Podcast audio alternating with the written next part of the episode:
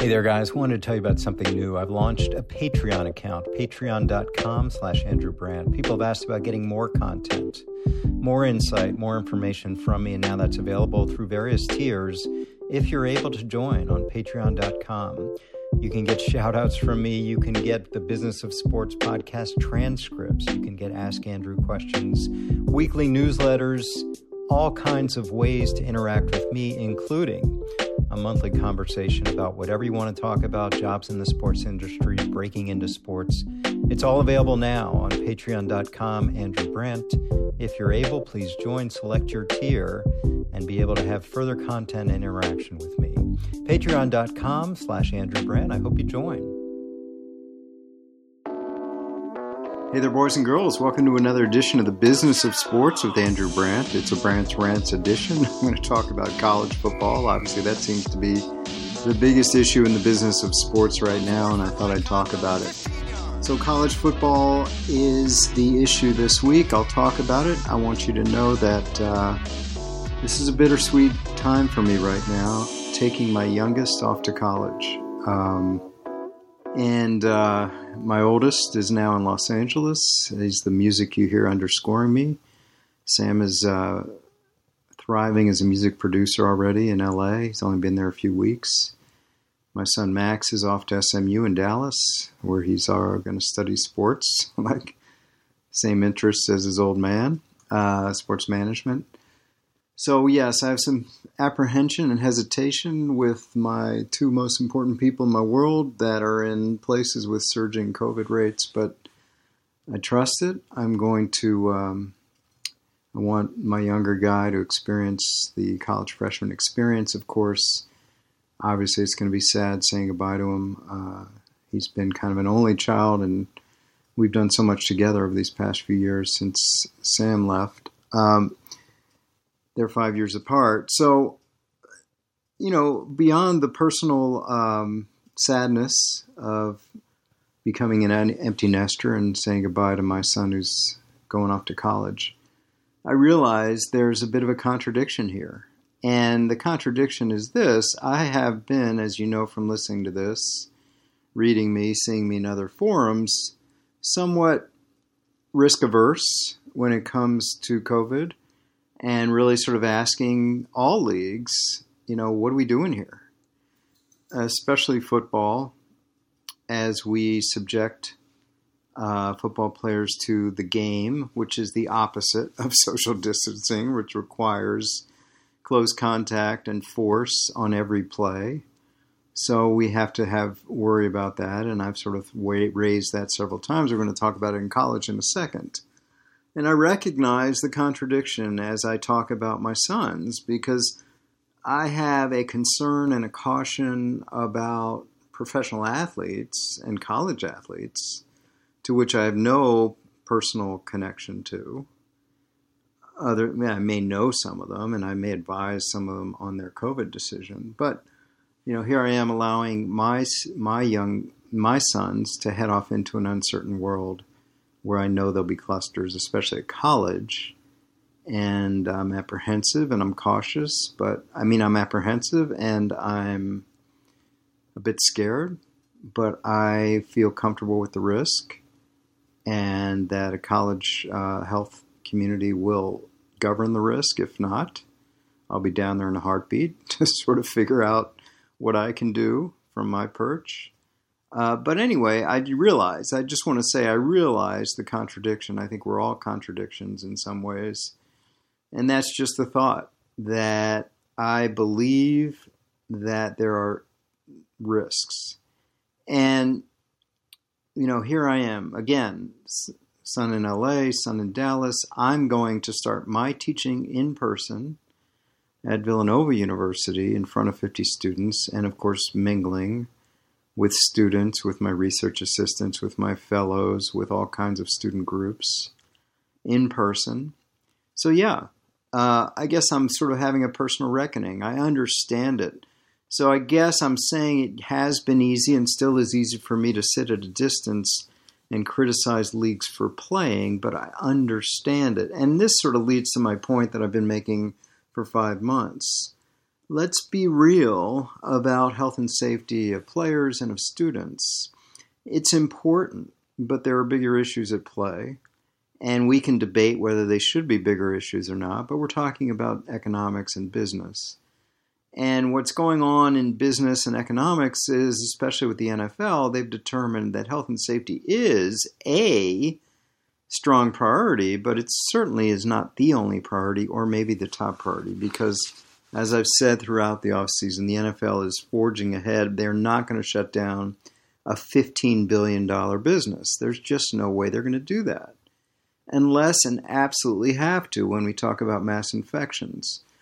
Obviously, we've seen some infections in baseball. They persevere with games postponed, with some teams only having played 5 or 6 games. Some teams have played 16, 17 games, and somehow they'll fit it in. That obviously becomes much more logistically difficult for the NFL. If they had to shut down a game, when do they fit it in? What about the other team? How do they fit it in their schedule? That you only play so many times because of the stress physically of the game.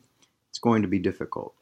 What all this leads me to is the rant for the week about college football, because it was a stunner to me that the business of sports, which I say always wins, did not win with 2 major college conferences. Now, last week we had Andrew Cooper on, an athlete in the Pac-12 who was one of the student leaders challenging the Pac-12, not so much about playing, but about making it safe in a lot of different ways and, of course, having some financial interest. Now we talk about the Pac-12 following the Big Ten in saying, no, we're not doing it. We're not playing football. Now, we are talking about 2 of the biggest 5 conferences in college football, which for people who don't understand, it's a tremendous amount of money. A tremendous amount of money, and I'll get to those numbers in a minute. But I was shocked because I thought the Big Ten and Pac-12, who had already released conference-only playing schedules, would go. And they're not going. Now, as of this moment, and everything is fluid, but as of this moment, the SEC, the ACC, and the Big 12 are playing the other 3 Power 5 conferences, not to mention other conferences in college football, which include my son's school, 2B school in the matter of days, SMU, which is playing in the All-American Conference and has been given the green light for 8 conference and 4 additional games. So it's happening out there, even though a lot of schools have canceled fall sports, like the one I work at, Villanova. Feel for those athletes, obviously, but that's the decisions. So the business of sports, which has much higher stakes with the Power 5 conferences than any other entities in college sports, is saying that we're not going to play. Shocking, because the business of sports lost. I say it always wins. It lost to the health and safety of these conferences. Now, the question to ask is why them and not the other 3, or why the other 3 are playing in other conferences, like I mentioned, the AAC, and not the Big Ten and Pac-12. Here's my sense, is maybe they have different medical and scientific opinions, advisors giving them different opinions. Maybe they have different legal opinions. You know there always will be lawyers, and we're talking about liability and risk here. Or maybe they just are, as I started the podcast, more confident, more secure in their ability to manage the risk. And again, beyond all this is the backdrop of the economics. And let's get to that. I can speak firsthand to the economics of Big Ten football, not ever having experienced Big Ten football. And I'll tell you why. Because I lived in a Midwestern city exactly like the cities we're talking about. Green Bay, Wisconsin, a city of 100,000 people that wraps itself around the football team, just like those cities in the Midwest that wrap themselves around college football teams. This is the same thing. Analysis of the economic impact of the Green Bay Packers on a fall weekend, not even to mention the psychological impact of not having it, but $14 million is what the recent studies came up with in terms of how much a Packers weekend is worth economically. And yeah, that's without fans, because it brings it to now, of course, without fans, you're not going to have a lot of people spending, but let's just say $14 million per weekend. Similar numbers throughout the Big Ten, having done research on that in terms of $14 million a weekend, $15 million a weekend, $12 million a weekend, $100 million a year, $120 million a year. Those are the numbers coming out in places like Columbus, Ohio, Iowa City, Iowa, Lincoln, Nebraska, State College, Pennsylvania, and Ann Arbor, Michigan. That's what we're seeing. So that's a tremendous economic impact, because even if they didn't have fans, I think I'm pretty secure in saying that fans would come. They just wouldn't come to the stadium. They'd be around. They'd be that kind of weekend, alumni, etc., even though they weren't allowed in the stadium, and who knows how many would be allowed in the stadium, but that's a moot point. We think everything is fluid. I'll get to that in a minute. But what's interesting now is that we have these two college football conferences canceling, we have three playing, and we'll see if that lasts. What will happen now with the Big Ten and Pac-12? What we hear about from some of these coaches, and by the way, the coaches were lobbying before the decision to really keep it, and you figure they have a lot of lobbying power. James Franklin at Penn State, who I know well. He coached with us at Green Bay. Scott Frost at Nebraska, who I know well. He played for us in Green Bay, both advocating, both telling the economic impacts, spouting out numbers like $100 million. All for naught. It was canceled. And maybe part of the reason was there were reports of a freshman lineman at University of Indiana that had myocarditis, and you know, the risks involved for larger people. This is something the NFLPA doc talked about with the higher, thicker people. The BMI measurements don't respond as well to COVID, have more risk. These are all things they're talking about. With those same studies, of course, I keep coming back to it, the other three conferences decide to play. So there's the difference. Now what? For someone like the Big Ten and Pac-12, they're talking about the spring. I say two things. Good luck with that, and hope is not a plan. First, on the latter, we can hope for spring football, but that assumes that all the factors that went into canceling in the fall related to the COVID will be gone by the spring, and good luck with that, because what we've said all along in March, April, May, I've said this as well, that by the fall, we'll be fine. The virus will be contained. We'll play college football. Well, here we are, and it's not better. It's worse, much worse. We'd like to believe it's going to be better in the spring, but we don't know. And the other part of this is, how are you going to get the top players to stick around? I don't know what the rules are on transfer. I think it's going to be a mad dash if there are transfers allowed, or maybe that's going on right now.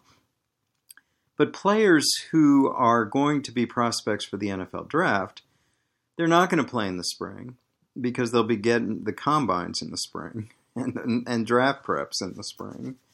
And they're not going to be playing in the spring if they're top prospects, because now we're talking about two seasons, the season of the spring and the season of the fall. That's going to be hard to manage. The physical stress on the bodies, it certainly won't allow it. And what's happening is agents are going to be signing these players.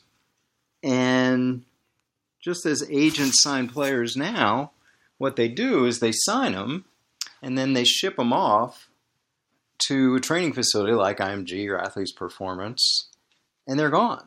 And they're housed and fed and trained all at the agent's expense. Usually in a normal season, that happens in December or January for the guys that go all the way to the Final Four, to the championship games. But now it's going to happen now. I wouldn't be surprised if these guys are shipped off now. And we've had players opt out before all this. Caleb Fairley at Virginia Tech, Micah Parsons at Penn State, player for Purdue, players at Miami, and they're already off training, funded by the agent. So this is going to be happening for these guys. Do I think there could be college football in the spring at places like the Big Ten and Pac-12? Absolutely. But they won't have the best players in college football. They won't. And they'll have underclassmen, and they won't have the best players at the higher levels. So we have an uncertain future with college football. the business of sports loss to the health and safety. All is fluid, as you know. All is fluid. Number one, the Pac-12, going to announce, SEC going to announce a schedule, the other play going to play. Who knows?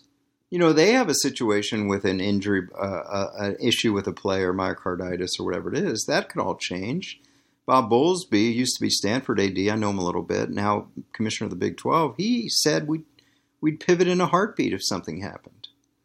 And then as for Big 12, we have Justin Fields leading a petition to just try to get this decision reversed. We hear about a saliva test for COVID. Could it be reversed? Sure. There's time. And people say, well, what about deadline? Well, deadlines can be fluid, deadlines per action, but they can be fluid. We just don't know what's going to happen here. And we'll have to figure this out. I just think everything is fluid right now. Okay. College football, business of sports, business of college football, it loses. It loses, at least with these two conferences. Shocker to me. That's my thought about that. Back with more rants on this Branch Rants edition in a minute. First, a word from DraftKings. They brought their expertise to legal sports betting right here in the USA. You can rest assured your funds are totally secure. Their top-rated sportsbook app is safe, secure, and reliable. You can deposit and withdraw your money at your convenience.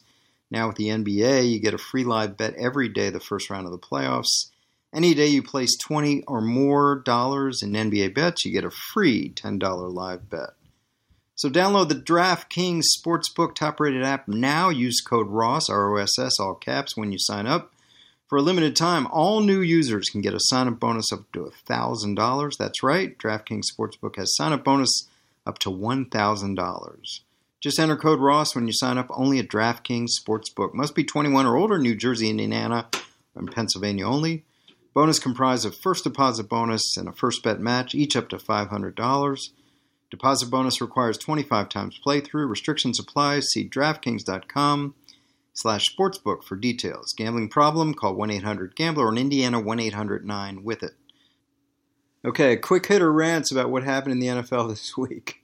Number one, tight ends. Two tight ends, top two in the game, as everyone thinks. George Kittle with the Niners and Travis Kelce with the Chiefs got new deals. They're strong deals. Obviously, the averages are strong for tight ends. Me, I always say you can't trust the numbers. The numbers thrown out like $75 million for Kittle and a big number for Kelce. Here's the deal. 2 years, $30 million for Kittle. Strong deal, but that's really what it is. Now there's another $10 million of injury guarantee. But I always say 2 years, $30 million, and then we'll see after that. As for Kelce, I'm a little unsure why he took this deal. 3 years, $30 million, and then we'll see. So it's really a $10 million average over the 3 years that count. Then there's 3 more years, which are funny money. We'll see if he makes it to that. Good deals, but even with the leverage these guys had, they couldn't break the structures that we all talk about every time with these deals. They couldn't get a third-year full guarantee or some skill guarantee.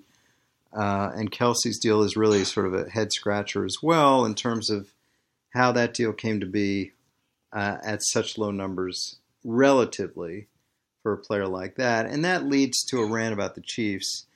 The Chiefs were able to get Kelce and Chris Jones and, as everyone knows, Pat Mahomes under contract. They didn't have much cap room, but they did it.